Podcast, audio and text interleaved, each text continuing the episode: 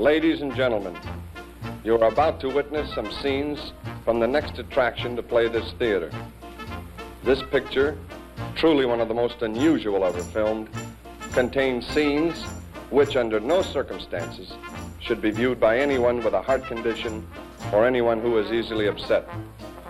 We urgently recommend that if you are such a person or the parent of a young or impressionable child now in attendance, that you and the child leave the auditorium for the next 90 seconds. Greetings, my friends, and welcome to this week's episode of the Video Nasty Project. Tonight, it's a special treat, a movie we've just been dying to bring to you. Tonight, a movie that's banned in 41 countries, the most infamous of the video nasties. Tonight, we're watching The Faces of Death.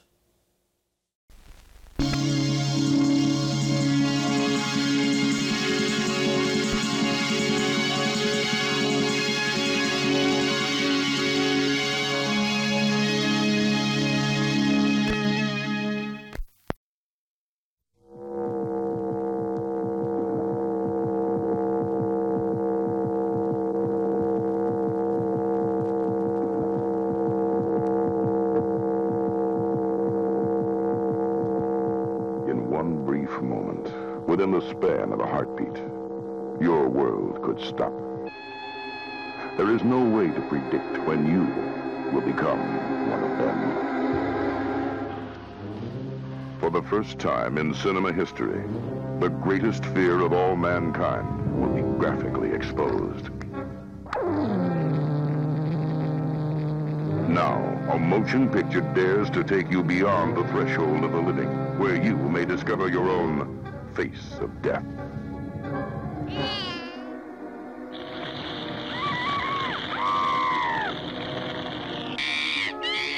Explicit footage will expose one of the most repulsive forms of death.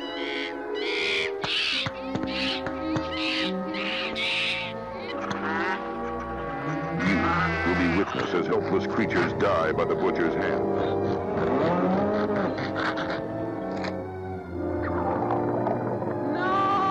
This film will introduce you to a world where the bizarre is not uncommon and the normal seems out of place. Thank you.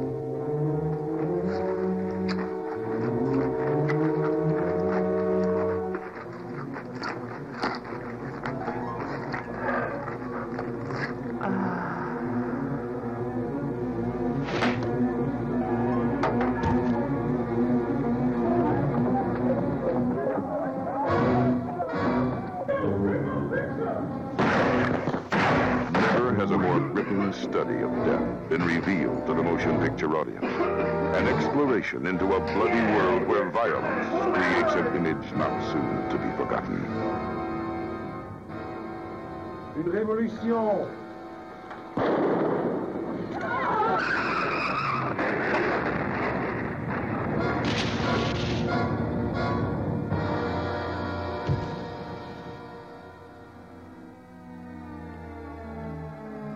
If you have never thought about death, it's time you started thinking. Faces of Death. Now a major motion picture.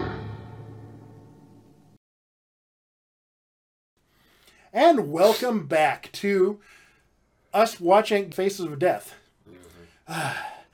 of all the movies on the list that we have to go through, this was the one I was dreading. I didn't want to do this episode just because I didn't want to get into the, oh my god, it's going to be dire, it's going to be this dark, depressing, terrible, terrible, grim as hell movie.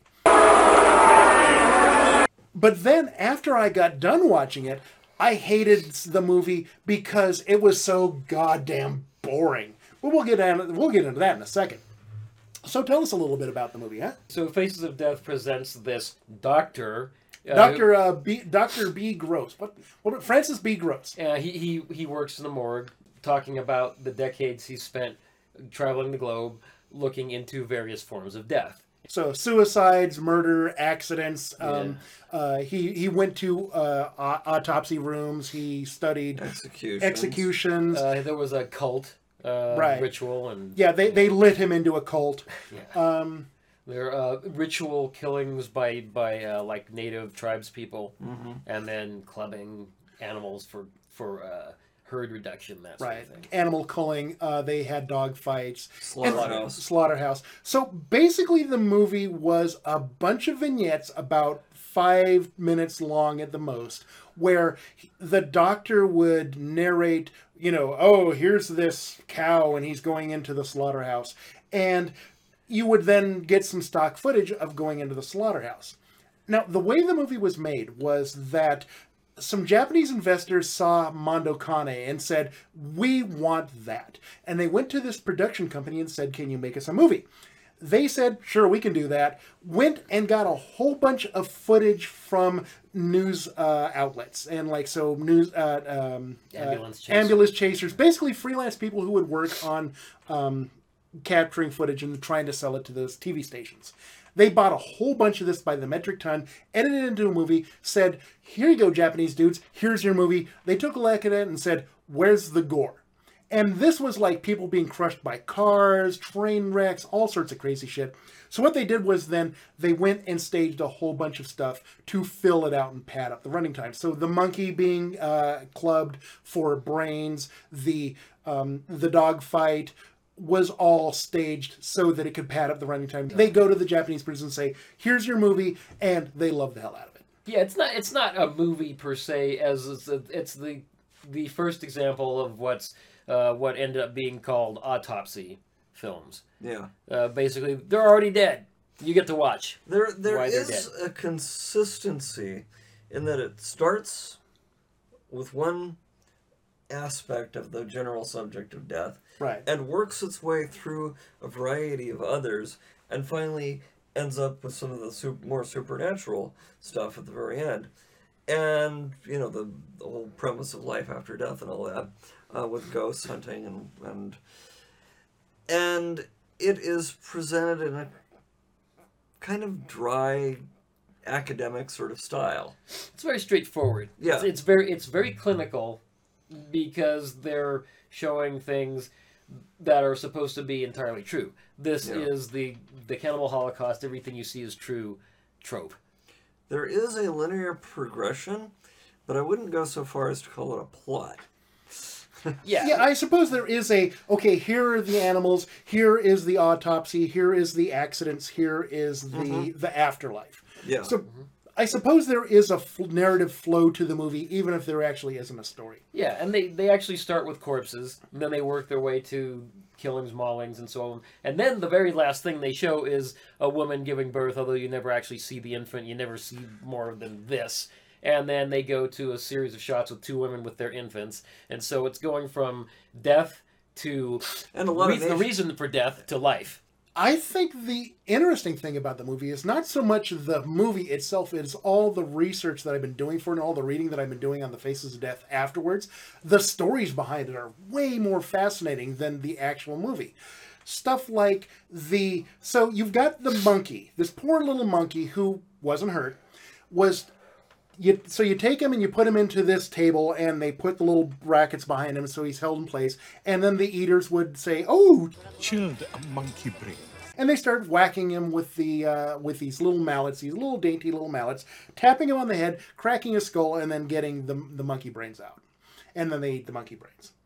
The, the way they did the monkey brains is that it was cauliflower with like some sort of red sauce. And i don't know if it was actually fake blood and Karo syrup and whatnot. But what happened was in the shooting of that scene the the cauliflower had gone off. So here they are eating the monkey brain, monkey brains, and every bite they take is this sour, nasty, rancid cauliflower that they have to eat. And so the reactions they have when you watch this uh, section with that in mind is just this this this one lady she's spitting it out there's just like there's a the, the one dude the leader of the the group is i mean he's just like nom nom nom nom now that is an, an artist dedicated to his craft That was some Yeah. commitment to absolutely. It was actually rather entertaining to watch all the reactions. the of faces. I mean, they just you said it all right there. Especially when you knew it was rancid cauliflower. Mm-hmm. You know?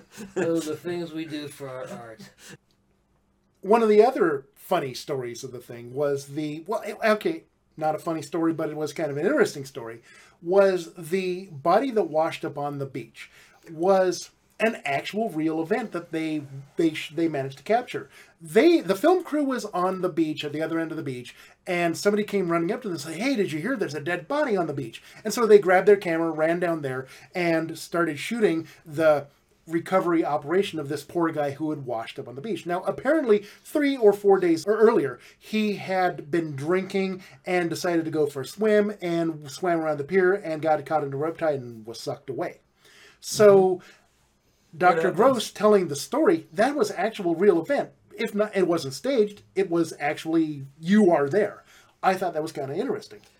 I, I agree, and also as all of the other um, dead bodies that they showed, that one was one of the ones that was a more convincing, and b at the same time also one of the more unsettling ones, because you know you're looking at it and, you, and the part of your mind that that is thinking, well, everything else that shows a human body is either you know a desiccated old you know autopsy one or a mummy or it's fake. And then there's this one on the beach and you're like wow they did a really realistic job on that prop. And then the other part of your mind is like that's not a prop. That's a real dude they found. That's one thing we could probably point out is that being a low budget movie, being that they had no money and no time to do anything, the effects look fake. So you've got these real footage of of stock footage of animals being killed that looks real. You have the special effects would look fake, and then the end result is everything looking really fake.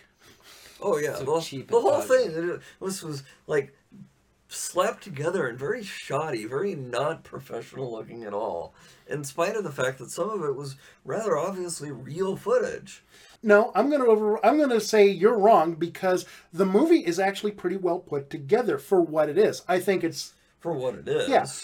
So it's well shot. It's well constructed. Okay, there's no story to praise, but it's a reasonably well done movie. It's just portrayed by the fact that it doesn't have any money for effects and that it was probably done on a time crunch. Although it does sort sort of get kind of morbid with the whole chicken beheading when they started playing Old MacDonald. Oh the my very, God, I the very couldn't believe that morbid, at stylized version of Old MacDonald. How this woman is carrying this chicken to his doom.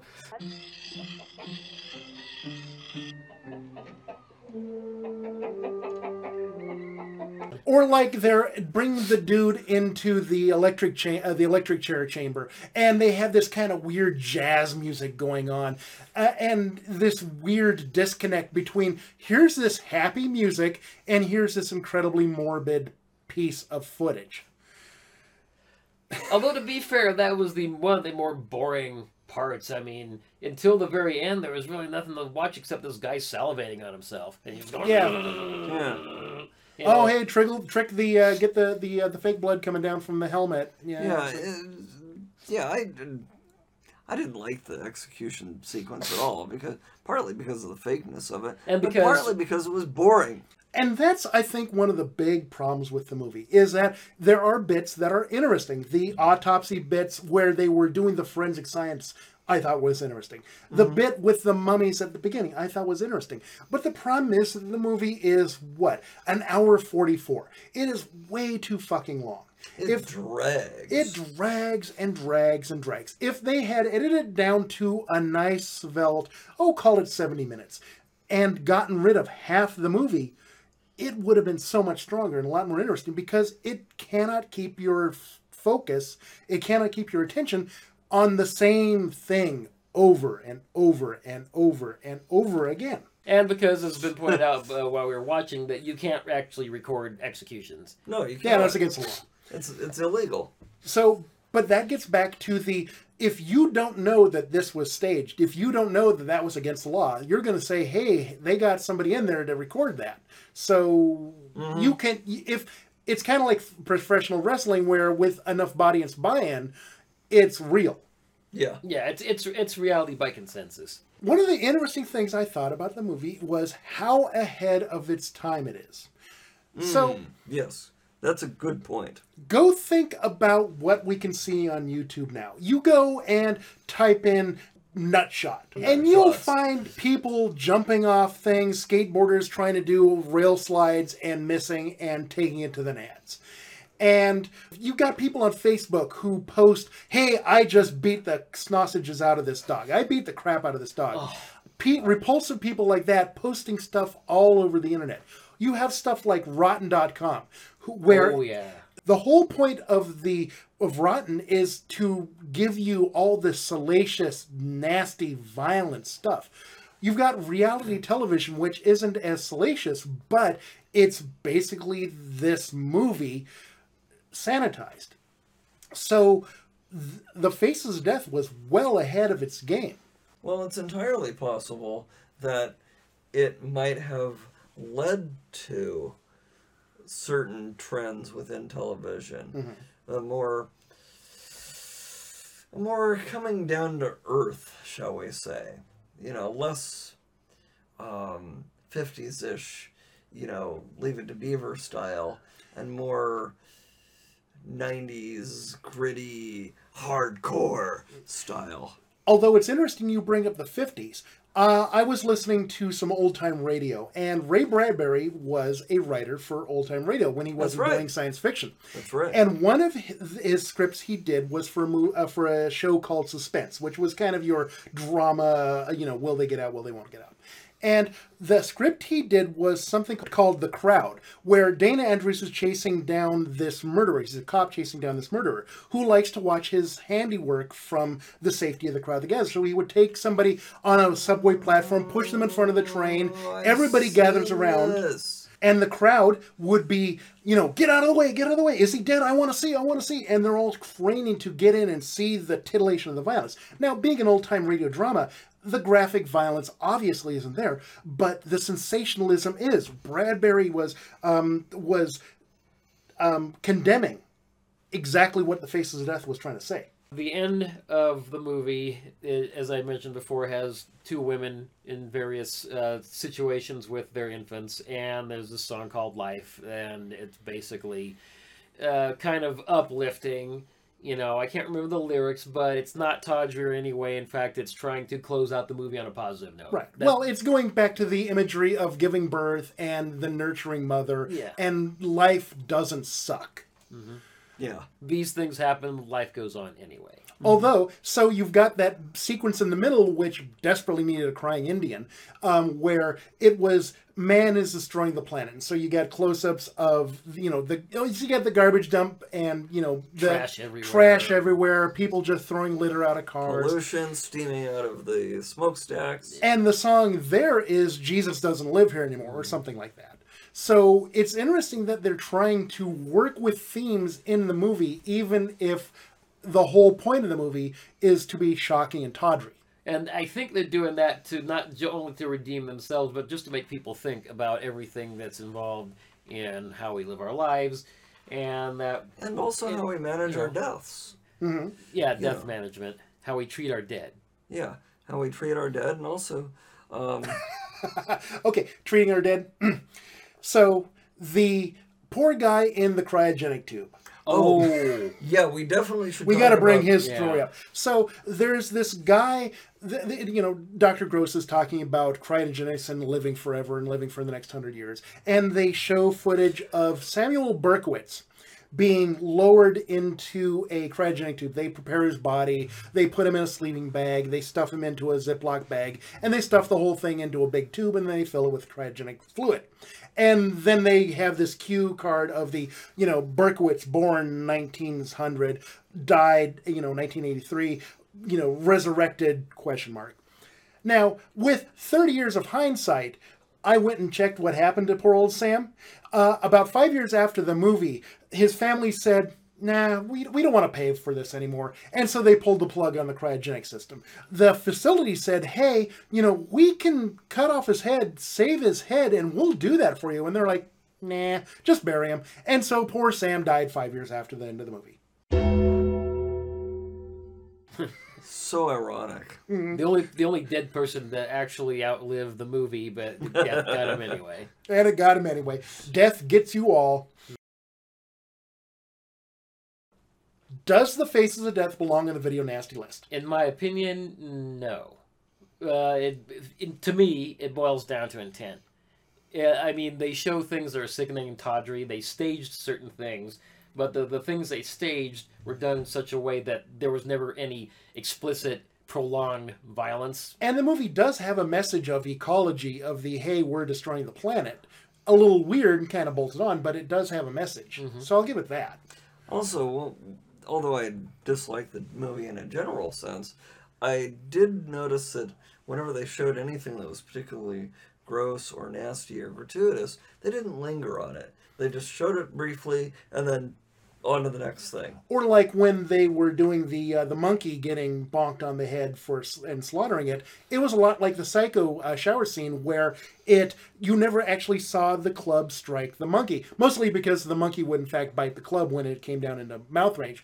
Um, so it was all implied suggestion. It was all you saw the monkey in the cage, you saw below, you saw the reactions of the people's faces, mm-hmm. but you never actually saw them hitting the monkey. It was until the they the reveal later on when they replaced the monkey with a fake head that You Also, get another gore. thing is the the living monkey didn't look like the dead monkey at all. Yeah. no. In fact, very easily could have been a different species. It was diff- typical sleight of hand. Yeah. So does it belong on the nasty list? I would say no, but very close to the edge. There, there are moments that are pretty gross. I definitely would call it disturbing. Yeah, animal slaughtering. Yeah, Cows animal and- and slaughtering, um, some of the autopsy stuff, um, some of the morgue stuff, the accident stuff. That that was something that I found particularly disturbing. And I love animals. I don't like seeing animals getting hurt. All right, so but- it's disturbing. Why are you giving it a pass then? Because it is something that I think could have been handled better. They could have done a more professional job of it. I didn't like it because it felt really slapped together. Now, admittedly, in some cases, the fakeness of it is a benefit because the audience goes, "Oh, that's fake. This is stage. I don't have to freak out about it. Oh my God, this was a real monkey being killed, or what have you." But on the other hand, there were actual legitimate killings of things, like the seals, the cattle, and the lambs in the slaughterhouse, um, the shark. Um, those were all real things. But on the other hand, there were so many other things that were not. And it just could have been done a little bit more tastefully, I think. I understand what they were trying to do. They were trying to do something that was shocking, but it feels to me kind of cheap. I'm going to go with absolutely belongs on the list because I'm coming at it from the perspective of a you know think of yourself in the 80s when this movie is more less a movie and more of a schoolyard dare where you're passing around the third generation grotty nasty uh, vhs and you're like hey take a look at this. And you go back and you have no information that this is fake. You have no idea that a lot of this is staged. You pop it in it's all grainy it looks like hell and you're like oh my god they just killed that monkey. And so from that perspective, that's going to cause the blue hairs to freak the fuck out. So that's why I would put it on the ban list. I remember, I remember back in the '80s when when kids were talking about this. Oh, yeah. and everybody wanted to see it. Oh, the movie, yeah. I mean, I remember renting it back in the 80s. That was the last time I saw it. But yeah, you came over and I'm like, hey, you want to see some dead body? and yeah, no, it was, if not necessarily an important movie to see, it was a something that you kind of needed to see. Yeah, it was one of those. It's a rite of passage for kids, Exactly. like so a rite Clockwork passage. Orange, you know, or Alien, or something like that. Those movies you heard all this stuff about, where kids would describe something that was nowhere near as gross as what's, you know, actually in the movie, because kids tend to over describe things. Yeah. So yes, so rite of passage. That's brilliant. Did you like the Faces of Death? Um, not so much like as I did dislike it. In other words, I'm not actively against seeing it again if somebody ever ever wants to see it. I won't probably see it on my own, but it's something I could actually watch because it's actually really educational in some ways. Did you I like it? didn't like it in a general sense. There were bits of it I did like, but it just seemed so slapdash, so shoved together. I mean, it it just seemed really raw to me.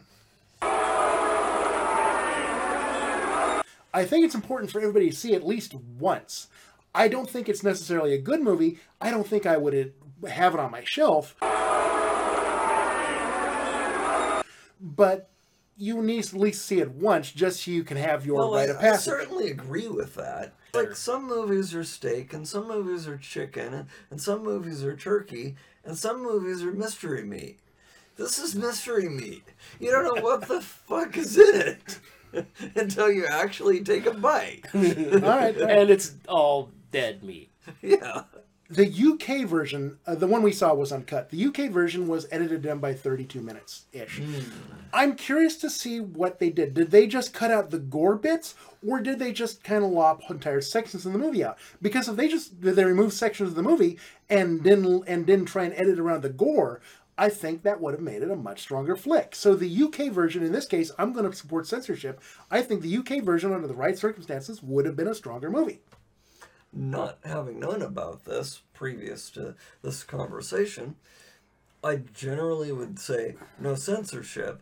But in the case of editing the, the thing down to make it a better product, you're right. Right. So it could have just been tightened up.